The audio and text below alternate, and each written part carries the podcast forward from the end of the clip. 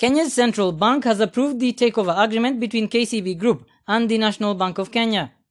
KCB offered to acquire the troubled lender in a share swap agreement. Shareholders of the two institutions have endorsed the transaction in which NBK investors will gain one share in KCB Group for every 10 shares they hold in NBK.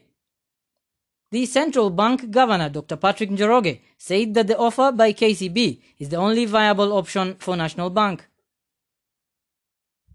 Even with the central bank's approval, the transaction faces another hurdle after two petitioners moved to court to stop it from going through, claiming that the takeover will result in job losses.